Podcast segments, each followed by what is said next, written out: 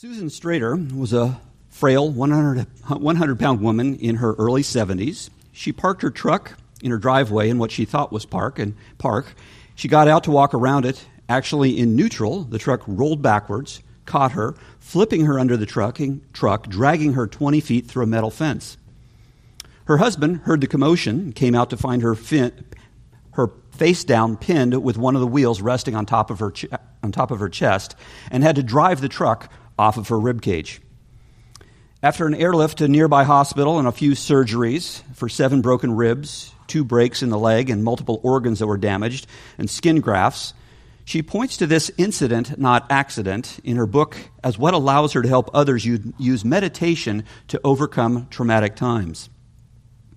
But she also uses it as an opportunity to share that there's often a disconnect between what you were taught to believe as a child and the world you are now occupying.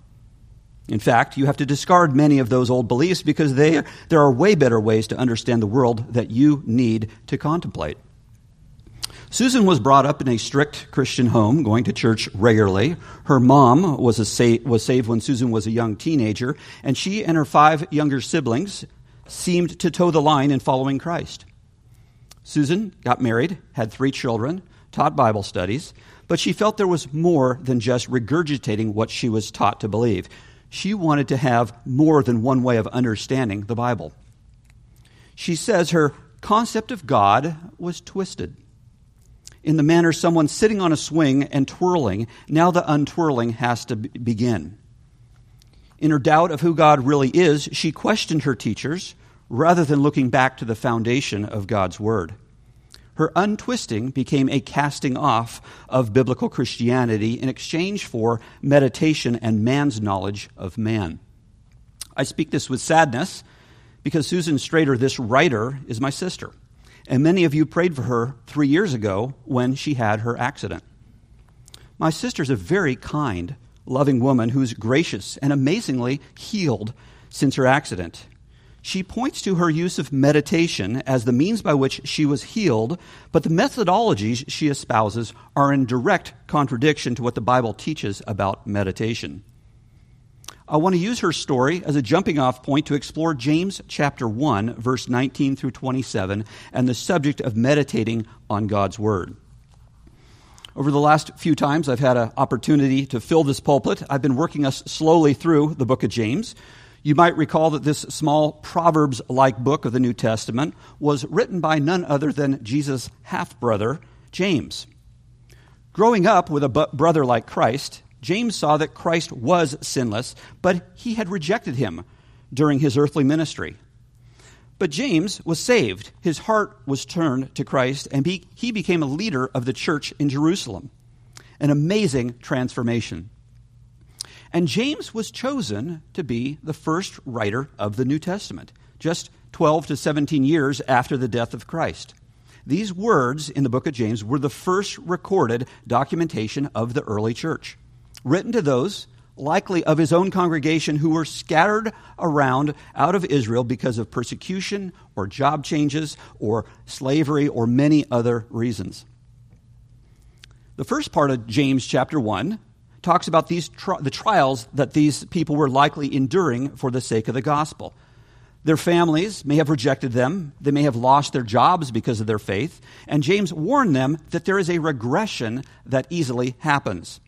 They will lack faith and they will need to ask of God. They will doubt. They will be tossed around like a wave of the sea. They would then become double minded and then unstable. Does this sound like someone who eventually says, We are all born with the ability to create the life we want if we focus on our desires. It lies dormant until we decide to use it. Faith or spirituality is a muscle that needs to be built and strengthened. As my sister said about her incident, let's look to see how James continues his book as we read James 1 19 through 27. Know this, my beloved brothers, let every person be quick to hear, slow to speak, slow to anger for the anger of man does not produce the righteousness of God.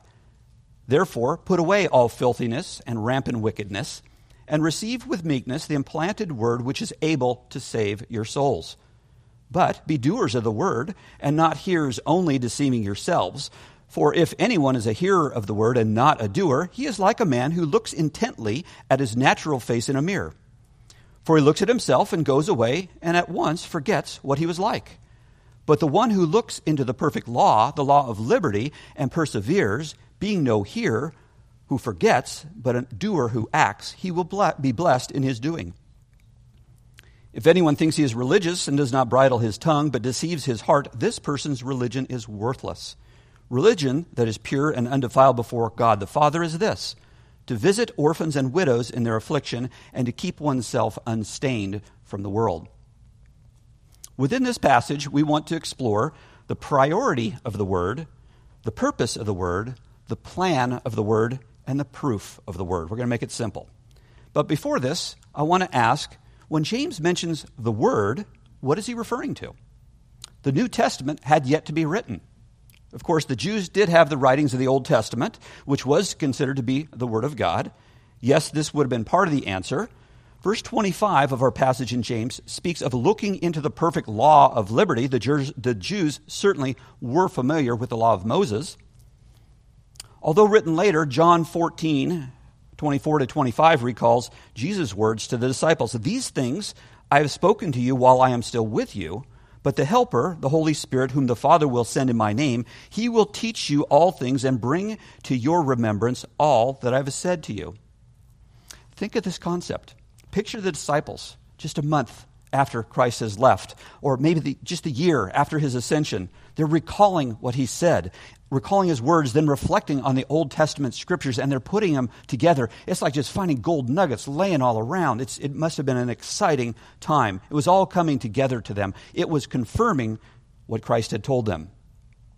So let's start exploring our passage, starting with verse 19, the priority of the word. Know this, my beloved brothers, let every person be quick to hear, slow to speak slow to anger, for the anger of man does not produce the righteousness of God. Let every man be quick to hear. Well, what would he be quick to hear? What is the antecedent of this hearing? Look, look back at verse 18. Of his own will, of own, Christ's own will, he brought us forth by the word of truth. Christ's word of truth is what we should be quick to hear. This verse 19 answers the how of the first parts of the chapter. How do I endure trials? How do I keep from being unstable or like a wave tossed to and fro by the wind? I need to make it a priority to be quick to hear the word of God. For some of the people hearing James's words, they actually did hear Christ's words. They were there as Christ had preached to them while he was on earth.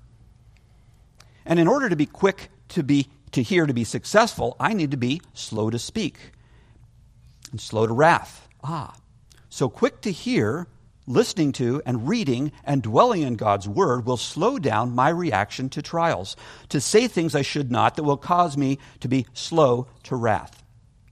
Then, almost as a, a, side emphasis, James dismisses anger as a solution to trials, for the anger of man does not produce the righteousness of God. Prioritize the Word of God in your life. It will change your heart, because that's where the anger comes out of. Anger keeps no company with one who regularly inputs the Word of God. But the Word of God has an even greater purpose in your life. Our second observation is the purpose of the Word of God. Look with me at verse 21. Therefore, put away all filthiness and rampant wickedness, and receive with meekness the implanted Word which is able to save your souls. This word implanted has the literal meaning of a planted seed. God put it there. It has taken root. It's on fertile soil. It needs to grow. What's the main nutrient for its growth? The Word of God.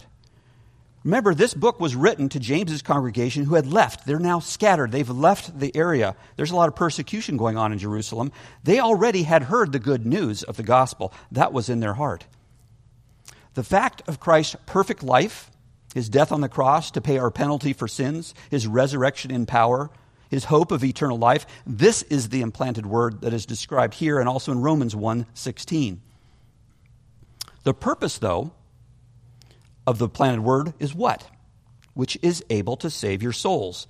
If our sin is what condemns us, then Christ's righteousness is what saves us. We can't pull ourselves up by the bootstraps. It can't be anything that we can do. Our hope is not that we were all born with the ability to create life, create the life we want if we focus on our desires. That's just false. No, we have a sure and steady anchor, and that is able to save our souls. It's rooted and grounded in the knowledge of the Word of God, but we can't just stop there. Reading and studying God's Word is great, but a third observation is found in verses 22 to 25. We see God's plan of the Word. But be doers of the Word and not hearers only, deceiving yourselves. For if anyone is a hearer of the Word and not a doer, he is like a man who looks intently at his natural face in a mirror, for he looks at himself and goes away and at once forgets what he was like. But the one who looks into the perfect law, the law of liberty, and perseveres, being no hearer who forgets, but a doer who acts, he will be blessed in his doing. This passage creates a perfect picture of what happens when we only look at Scripture intellectually we might be able to accurately identify things that need attention. We look in the mirror. Yep, I have a big pimple right in the middle of my forehead. Yep, my hair needs to be combed. Yes, I see I haven't been controlling my tongue. Yes, I'm convicted about a personal sin that's been besetting me. Yes, my thought life has not been pure. So, what is the antidote? Be doers of the word. Look into the perfect law of liberty and persevere.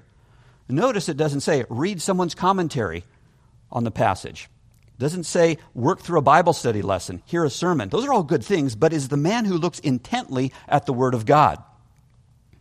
The word hearers here was used to describe those who would sit in audiences passively and hear a singer or speaker.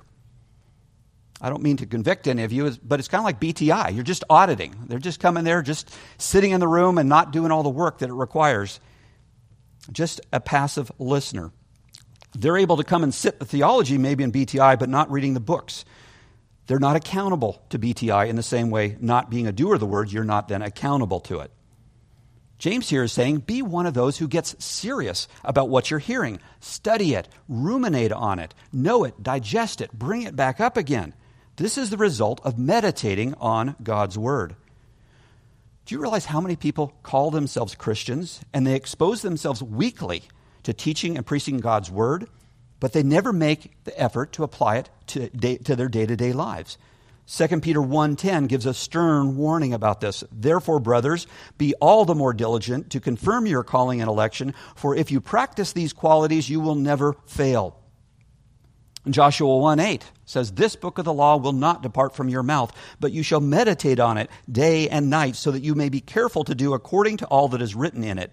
For then you will make your way prosperous, and then you will have good success. The plan is to meditate on God's word, and it will yield the righteous results. He will be blessed in his doing, it says. We've seen the priority of the word, the purpose of the word, the plan of the word. Let's look at the proof of the word, James 1 26 and 27. If anyone thinks he is religious and does not bridle his tongue but deceives his heart, this person's religion is worthless.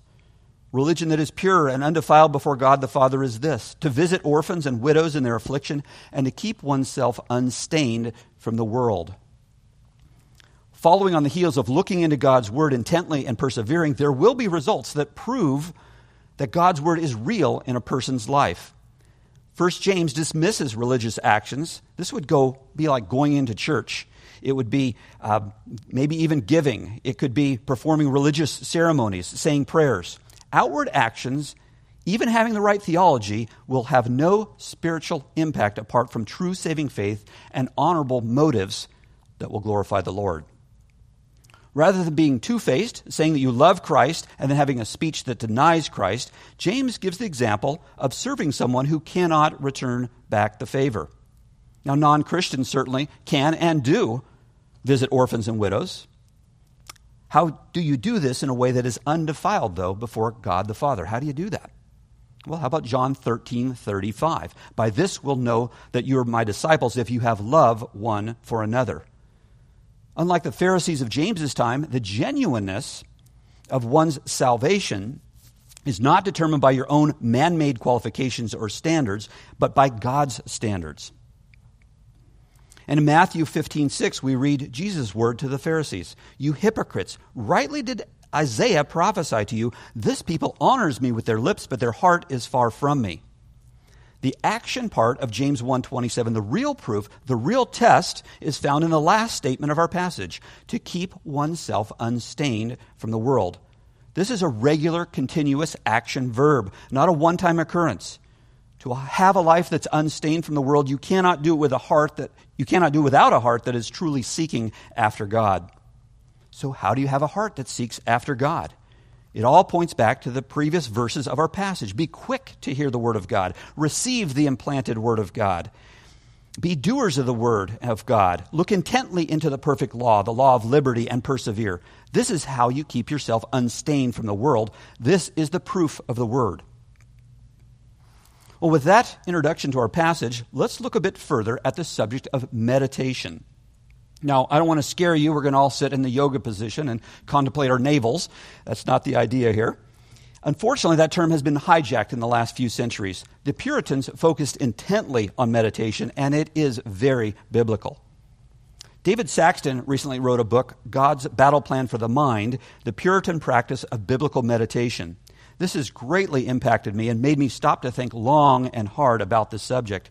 After reading the book four or five times, I'm, it's starting to have an impact on me. I'm a slow learner. Consider Psalm 1, which sets the stage for understanding the entire book of Psalms. Blessed is the man who walks not in the counsel of the ungodly, nor stands in the way of sinners, nor sits in the seat of scoffers, but his delight is in the law of the Lord, and in his, in his law he meditates day and night. He is like a tree planted by the streams of water that yields its fruit in its season, and its leaf does not wither. It, in all that it does, he, proffer, he profits. Psalm 19:14 Let the words of my mouth and the meditations of my heart be acceptable in your sight, O Lord, my rock and my redeemer. We all meditate on something. Whether it's right or wrong or neutral, we all meditate. There's always something churning around in our brains. Some might meditate on a problem in their life or maybe an offense that someone committed to, against you maybe decades ago. You've heard the expression ask a woman what she's thinking, you'll get a response of about 3,000 words. Ask a man what he's thinking, and he'll say, nothing. Well, that's not true. We are thinking about something. There's always something in there. Maybe it's how to remove the weeds from your lawn, or, or how to deal with a coworker in the office, or maybe a scene from a movie we saw weeks ago, or maybe a song that we sung previous Sunday, or an attribute of God a Bible verse that we read in the morning. This is all meditation, good or bad. The Christian life without meditation is explained this way by David Saxton. Imagine being invited to a private dinner hosted by a friend who works as a chef at a five star restaurant. The person is renowned for cooking meals that are nutritious, healthy, delightful, and satisfying. You can hardly wait for the day to arrive. Finally, it comes, and from the moment you step in the front door, you're embraced by tantalizing aromas. As the host seats you, the colors and the arrangement of the food on ver- of various dishes are a feast for your eyes. Your friend has thoughtfully chosen all of your favorite foods. However, just as you go to sink your fork into that first bite to raise it to your lips, your cell phone goes off madly. The voice on the line is your boss, and you must be to work immediately. Can't wait.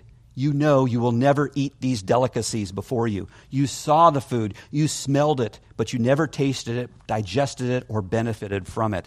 That's the Christian life without meditation. A godly person does not just snack occasionally on the Word of God, rather, it's his delight. Unfortunately, with all the distractions in our lives that were supposed to make our lives easier, we have lost focus on how to meditate on the Word of God. We're anemic, malnurtured, amusing ourselves to death. I find myself in this condition sometimes. This is also the reason we have a lack of confidence in God's Word to sufficiently deal with issues, problems, and temptations.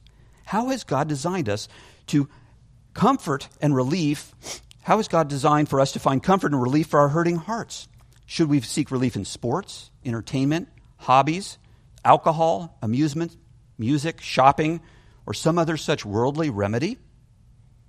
The Puritan Edmund Smith stated meditation will lead to calmness of disposition, a serenity of mind, and a certainty about the ways of God. And Thomas Watson commented A Christian enters into meditation as a man enters into the hospital, that he may be healed. Meditation heals the soul of its deadness and its earthliness. For our study today, let me define meditation as to think personally practically, seriously, and earnestly on how the truth of God's word should look in life. To think personally, practically, seriously, and earnestly on how the truth of God should look in life. Thomas Hooker defined it as serious intention of mind whereby we come to search out the truth and settle it effectually upon the heart. To list a few of the other purposes, here's what other Puritan writers added Divine meditation has a multifaceted value. It provides us spiritual discernment, improves our Bible reading and prayer lives, applies the general truths of the Bible personally and specifically, strengthens our hearts by focusing on spiritual truths, and provides lasting benefit from dwelling on truths we know. I like what John Ball wrote in the 17th century. No one can exempt himself from this duty unless he purposes to live uncomfortably to himself, unprofitably to others, and disobedient against God. He said, Without meditation, truths are devoured, not digested. This is what it's like to hear a sermon but not to meditate on it. I feel guilty. Another look at it for you ladies would be to compare it to hot water in a tea bag. Dip it once, you'll have a slight fa- flavor of tea to your water, but let it steep in there for a while. Let it get that taste soaked into it. You'll get the full flavor. Look back at Joshua 1 8, we read earlier. Here, Joshua was ready to go into battle. The Jews had wandered for 40 years in the wilderness. They're getting ready to cross over into the Jordan, into the promised land. So God meets with Joshua and he gives him a battle plan. Okay, Joshua, here's your battle plan. You ready? This book of the law shall not depart from your mouth, but you shall meditate on it day and night, so that you may be careful to do according to all that is written in it. For then you will make your way prosperous, then you have big you'll have good success. Joshua's biggest need was to live by meditating on God's Word. When we fail to meditate on God's Word, we're far more easily tempted to fall into sin. Satan loves an idle mind. Thomas Watson stated a Christian without meditation is like a soldier without a weapon, or like a workman without tools. As a young teenager, I remember John MacArthur referring to meditation as chewing the cud, and that stuck with me. Cows have four stomachs. They chew their food multiple times and send it to different stomachs for different purposes. They spend about eight hours a day just chewing their same food to produce milk.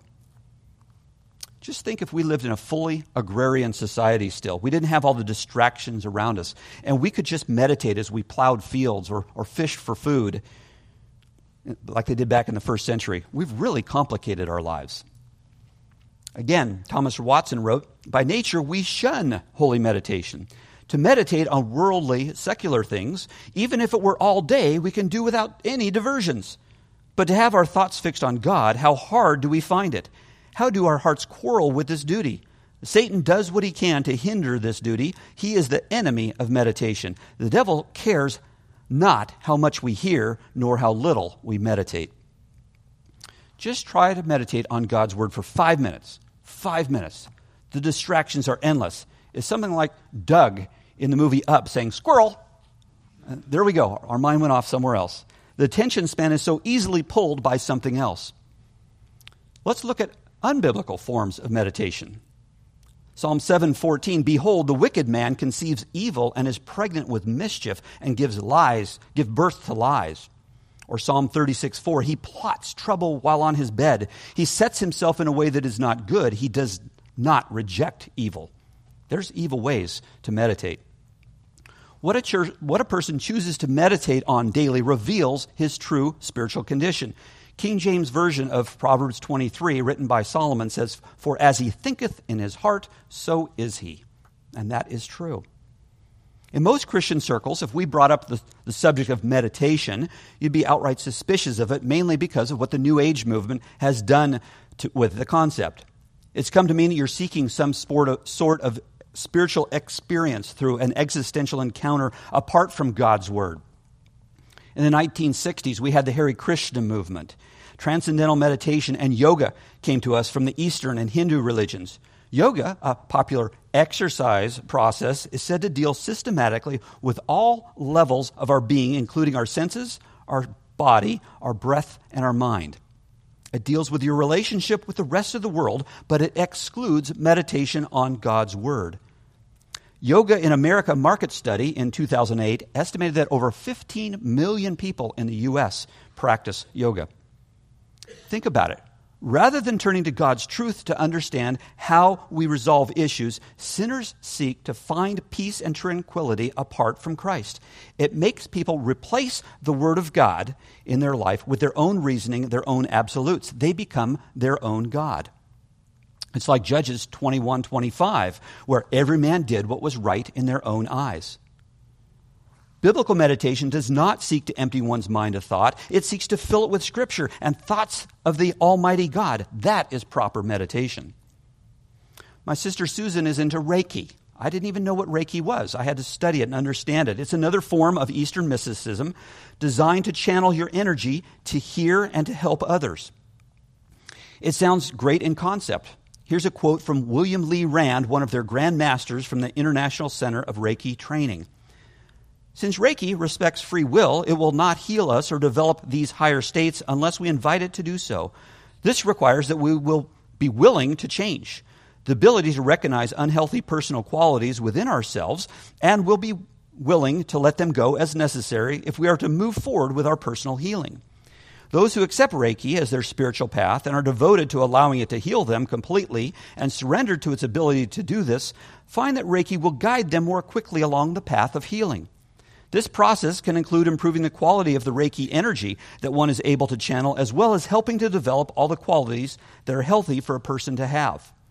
The positive, healthy traits Reiki is capable of developing within us include patience, love of self and others, non competitiveness, it moves us into a place of acceptance of others' ideas and beliefs and helps us be non judgmental, empowers our ability to forgive, develops gratitude for friends and family, for all we have and experience, improves the quality of joy and peace we experience, and most importantly, increases our connection to the source of Reiki so that an even stronger feeling of safety develops as Reiki more easily guides our lives and watches over all that we do. Folks, this is incompatible with the Word of God. The first commandment was to have no other God before me. It may sound very spiritual to be patient, to be loving, to be non judgmental. But without Christ as the focus, the Bible says it will damn you to hell. There is no ultimate source of absolutes with Reiki. Each man will do what is right in his own eyes. I don't doubt there may be some healing powers in meditation, but how uh, how do we know it's not a false sign? Remember the magicians with Moses before Pharaoh? They were able to turn their staffs into snakes, weren't they? They were worshippers of false gods. My sister healed at an amazing rate, which she attributes to Reiki meditation. She could be right, but anything that distracts from giving Jesus Christ glory as the Savior of this world must be rejected. One other biblical form of meditation that I have to mention, and it's just as condemned in the Bible, is dwelling your thoughts on matters that have little or no eternal value. While many Christians would vehemently con- condemn something like transcendental meditation or Reiki, they have no problems with straying thin, sinful thoughts to supersede thoughts that center on God. This type of meditation is also condemned in the Bible. I know I struggle with thoughts that stray from Christ, and they're often useless. David Saxton, in his book, uses scriptures uh, from the Bible to express meditation. The word haggah is one used in this passage I read earlier from Joshua 1 8 and Psalm 1 2. It's translated moan, roar, utter, growl, meditate, devise, speak, or imagine. It's brooding over something with the heart.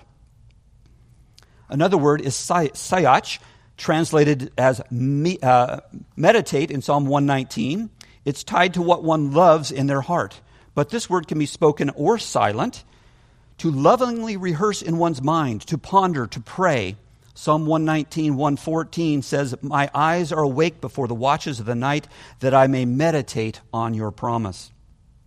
Of course, Psalm 119, almost every verse talks about the Word of God, so it's only logical the psalmist would encourage meditation thereupon. This is a spiritual activity that characterizes one who loves the Lord. In the New Testament, in the ESV version, we never see tr- it translated in the New Testament, meditate on God's word, but it is pervasive throughout the pages. Philippians 4 8 and 9 is very clear. Finally, brethren, whatever is true, whatever is honorable, whatever is just, whatever is pure, whatever is lovely, whatever is commendable, if there's any excellence, if there's anything worthy of praise, think about these things. What you have learned and received and heard and seen in me, practice these things, and the God of peace will be with you. The word think here is logizomai, to be careful, to give careful thought to a matter, to think about it, to let one's mind dwell on a subject. So, where do we find the things that Paul directs his readers to have learned and received and heard? It's in Paul's writings. This would be the epistles. Logizomai, or meditate, or give careful thought to the Word of God, and you will have true peace. My sister, just this Friday, wrote on a brief blog What occupies your mind when you're doing repetitive work? Are you able to find a space in there to give yourself love and appreciation? maybe it's time to consider where you've been, where you're going, and how to be the best you right now. As much as I love my sister, I have to reject her antidote for being the best me right now. If I want true peace, I don't need my own standards for love. I need to spend more waking time regurgitating God's word in my mind. Another term that relates to meditation in the New Testament is consider. Hebrews 12:3 commands us to consider the suffering of Christ. Bring that concept up often in your mind. It will increase your view of God and decrease your own worth. Another word, pondering. Mary, she was visited by the angels and she pondered these things in her heart. Announcing the birth of Christ through her would have been rehearsed through her mind tens of thousands of times, I'm sure, after that. These words were recorded in Scripture. To ponder is to think about seriously, reflect upon, or debate in one's mind. We also see biblical terms like setting one's mind or affections or remembering. These are part of meditation. The Puritan William Fenner identified four items in meditation an exercise of the mind, a settled exercise dwelling on a truth, to make further inquiry, that is, looking at the subject from different angles, and lastly, it labors to affect the heart. Think of this as a discipline to maintain godly thoughts throughout the day. There's a battle going on all day in your mind. As one who loves the Lord, we must slow our pace down and create time to allow God's truths to sink into our thinking. But the real goal is that it would then affect our hearts and then the personal application. The Puritans divided meditation into occasional meditation and deliberate meditation. I think that helps us understand maybe how to be disciplined more in this area. Occasional meditation would be like the conversations we should have all day long with our children in Deuteronomy 6. When you sit in your house, when you walk by the way, when you lie down, and when you rise up. You bind them as frontlets between your eyes. You write them on the doorposts in the house of your gates. This is a worldview that sees every action, every opportunity of life, every experience through the lens of God's Word. It's not a premeditated meditation, it overlays special revelation as things occur in your daily life. Psalm 111:2 says, "The works of the Lord are great, studied by all who have pleasure in them." The heavens do declare, declare the glory of God, and that's one of the ways that we stop and we say, "Wow, God, you've created a beautiful sunset today."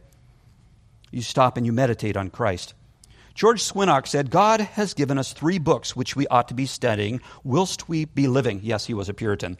The book of conscience, the book of scripture, and the book of creature. In the book of conscience, we may read of ourselves. In the book of creature, nature, we may read of God. In the book of Scripture, we may read of both God and ourselves. Think of occasional meditation as portable meditation. You can do it any time, anywhere, any place. This is what provides daily spiritual growth and godly thinking. We have to be intentional about making these things happen, though, on these occasions when they make themselves available. This can serve also as a divine escape plan for your mind to wander into the wrong areas or depressing places. Isn't it our minds that are the most wicked parts of our lives, our thoughts? This is how you stop that. Henry Scudder, commenting on Matthew 12:44, wrote, "When you're alone, be sure that you are well and fully exercised about something that is good, either in the works of your calling or in reading or in holy meditation or prayer." For whensoever Satan does find you idle and out of employment in some or other of those works which God has appointed, he will take that as an opportunity to use you for himself and to employ you in some of his works. I believe this is the big subtle danger of yoga and Reiki and other mind emptying practices. It's designed to clear your mind, and what can enter in then? If it's not the Word of God, there's a grave danger. Consider Christ's words in Matthew 12 43 and 45. When the unclean spirit has gone out of a person, it passes through waterless places, seeking rest, but finds none. Then it says, I will return to my house from where I came. And when it comes, it finds the house empty, swept, and put in order. Then it goes and brings with it seven other spirits more evil than itself, and they enter and dwell there. And the last state of that person is worse than the first. So also will it be with this evil generation. This is where the Gnostics, mystics, and even the Anabaptist fanatics went wrong. You see this propensity also in the charismatic movement. When you downgrade the value of Scripture, it opens yourself up to personal revelations. David Hall warned, We must be cautious. Let our meditations be too far fetched, lest they savor too much of superstition. It would be superstitious when we choose those grounds of meditation which are forbidden us, or when we employ our own desires to use above their reach. For out of our own pleasure, we may make them not only steps towards God, but parts of the worship of God. In both these cases, our meditations degenerate and grow perilous to the soul. You see the key role that scripture memorization has in all this? That becomes your stockpile of truth for your mind to constantly dwell on. So that's occasional meditation. Deliberate meditation is a little different. Deliberate. Puritans valued this far more than occasional meditation. This is the daily plan to meditate on the Lord at specific times. Thomas White split this into sermons, providence, practical truths of religion, and scripture. A set, deliberate application of the mind to a spiritual subject that ends with a greater love for God and a hatred of sin. The key feature is that it is planned. This should be the foundation of our godly thinking and actions. Direct meditation would start with an effort to gain a better understanding of a spiritual topic, a convincing of the heart of the truths of Scripture. This is a true chewing of the cud and looking at the subject from every angle until you're finished with it. You might start with hearing a podcast or downloading a sermon to initiate your thoughts. The Holy Spirit might grip your heart with a truth that it wants to explore, and then off you go. But it also needs reflective element. Remember our passage, James 1 23 through 25? If anyone is a hearer of the word and not a doer, he is like a man who looks intently at his natural face in a mirror. For he looks at himself and goes away and once forgets what he was like. But the one who looks into the perfect law, the law of liberty, and perseveres, being no hearer who forgets, but a doer who acts, he will be blessed in his doing. If direct meditation is the contemplative part of understanding, then reflective meditation is a responsive act of the conscience. The heart is filled with goodness and it overflows with thoughts and expressions and action. It asks the question, What do I do with what I've just learned? Ask your soul a series of probing questions. Call yourself into account. Ask for mercy. Ask yourself, How much am I indebted to God after you've studied His Word? William Fenner had a few good ideas. One, weigh and ponder your heart. Two, strip sin and look at it naked. Three, dive into your own soul and heart. And fourthly, anticipate and prevent your own heart. Do you want to be able to make spiritual resolutions you can keep like Jonathan Edwards does? I mean, you look at a guy like that and just you think, how godly of a man. How do you do that? Do you want to build resolve once and for all against certain besetting sins? Then meditate in this way if you meditated regularly on God's word, do you think you'd still drift along putting up with so many culturally accepted sins? No. Reflective meditation will bring your mind under subjection to the lordship of Christ. So, how do we make this practice in our lives? The Puritans were great at providing practical answers that are still effective today. Edmund Calamy explained that for meditation to be effective, it has to enter through three doors the understanding, the heart, and conversation. For understanding uh, to occur, let's explore the best time of day for meditation. Each of you is different. Just like my children, as they were growing up, one would spring out of bed ready to tackle the day immediately, while another was surprised there were actually two eight o'clocks in each day. Thomas Watson argued that the morning was the best time. Before worldly occasions stand knocking at the door to be let in. Richard Baxter shared that evening was the best time for him, and sometimes even in the night itself. The best time is when you're most alert. Of course, we can't all stop at 11 o'clock in the middle of the afternoon in the morning, but having a stated time will defend against temptation to miss the opportunity. Aren't we called to give our first fruits, to give our best? Thomas Manton warned, though, when men have bound up themselves in chains of their own making, their consciences fall upon them and dog them with restless accusations when they cannot accomplish so much duty as they have set and prescribed to themselves. Don't overcommit. Whether morning or evening, do whatever it takes to make a consistent habit of meeting with the Lord for prayer, Bible study, and meditation. And choose a place that's free from distractions. Try meditating at the breakfast table when everyone's getting ready for their day. That's not going to work. Jesus, Isaac, David, John the Baptist, they all went to a place of solitude to meditate. Turn off the TV. Consciously turn off the ringer on your phone. Disconnect from your gadgets. Set aside time to hear the still small voice of the Holy Spirit. If you meditate in the same location, it's going to remove distractions. Did I say squirrel? We get distracted so easy. As far as the amount of time you should meditate, you certainly cannot be legalistic about this. Reality is that some days you're going to have more time than others. Watson said wisely, meditate so long until you find your heart grow warm in this duty. Remember, it's a relationship. It's not a box that has to be checked off. There should be no time limits. In our Western culture, we have been so quick to subject our relationships to time. Instead, look at the quality of the relationship. Before you know it, an hour will have passed. Remember our analogy earlier about being like a meal you want to enjoy? Stop, enjoy the smells, the taste, the atmosphere, and the beauty of your relationship with your Savior in His Word. Above all, whatever you do, make it sustainable. Don't immediately think you can flip a switch in your life and suddenly you're going to be the world's greatest person that can meditate become dissatisfied with simple, small little snacks.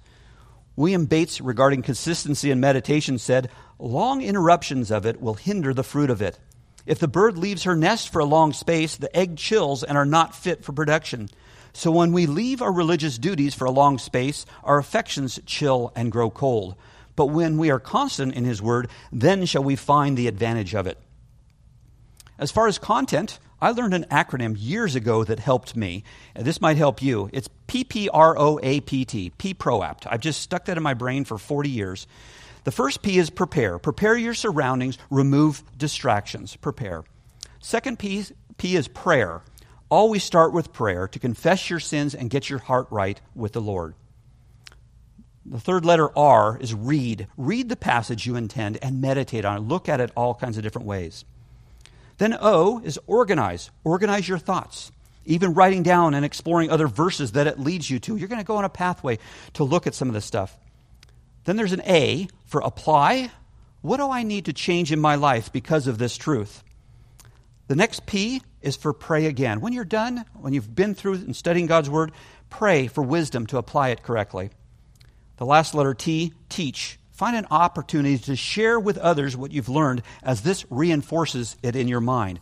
P P R O A P T. Prepare, prayer, read, organize, apply, pray, and teach. The Puritans also had one more form of meditation, and that was special occasions. Are you going through a specifically difficult issue?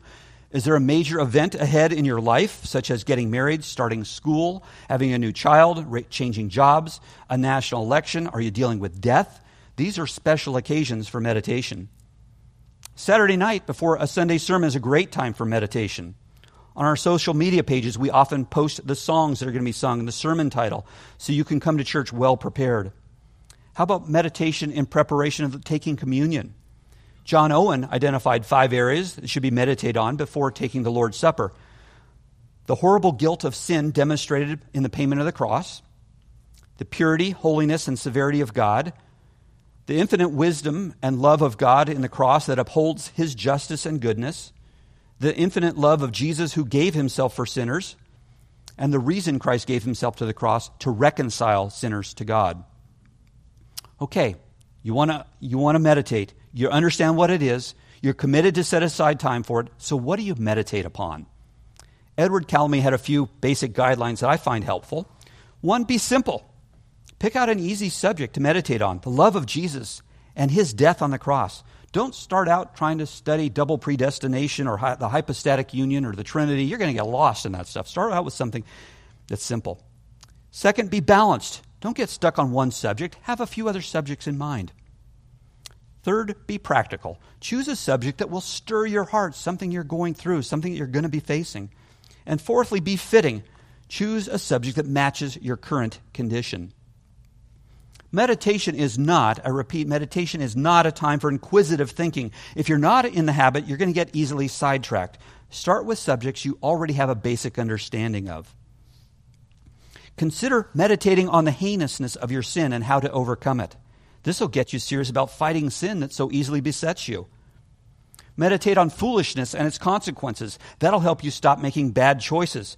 You want to improve your relationship with others? Don't meditate on how awful they are. Instead, spend time looking into your own issues, what you need to change to become more holy. Always find a scripture where you can anchor your thoughts. It might be the same verse for a couple different subjects. You're going to come back to the same verse, but that only serves to drive it deeper into your memory. Meditate on God's, God's, glorious nature, His providential dealings, His wrath, His glory, His justice, His power. There's so much about God we could meditate on. Here's a good one meditate on eternity and the glories of heaven. Sober yourself up by meditating on the certainty of death. This is going to get you to stop procrastinating. Meditate on the reality of hell. That's going to drive a lot more evangelistic conversation with unbelievers. Hope you get the idea here. Meditation will force you into the Word of God. It will drive your love for Christ and a denial of sin in your life because you see the offense it is to omniscient, all powerful, all loving, completely just God, and you're going to be enraptured in His love. It deepens repentance, it increases our resolve to fight sin, it inflames our heart's affection for the Lord, it increases our growth in grace, it provides comfort and assurance to our soul it creates a life of joy, thankfulness, and contentment. It deepens and matures our Christian experience, and it pr- improves our knowledge and retention of God's Word. Our passage in James concludes, verse 27, that this person who is quick to hear the Word of God, who has the Word of God implanted in them, who is a doer of the Word, one that perseveres in the Word, who looks deeply into the Word of God and meditates on it day and night, this is the one who will be undefiled before God and will keep himself unspotted from the world. Don't you want to be one of those kind of people? Make it your habit to meditate on the Word of God. Would you close me with prayer? Lord, your word does not return void. Your word is truth. It is something we can count on, and, and we are so thankful that you have given us a written word, a word that is one that we can ponder in our hearts, we can meditate upon, we can see who you are, we can understand you better because of it. Lord, I pray that you would impact our hearts and our minds from this. And I even pray for my sister as she has meditated on other things and chooses not to. Turn her heart to meditate on your word. Thank you, Lord, for the goodness and grace that you have given all of us. May this week be one that we meditate on you and your word. In your name, amen.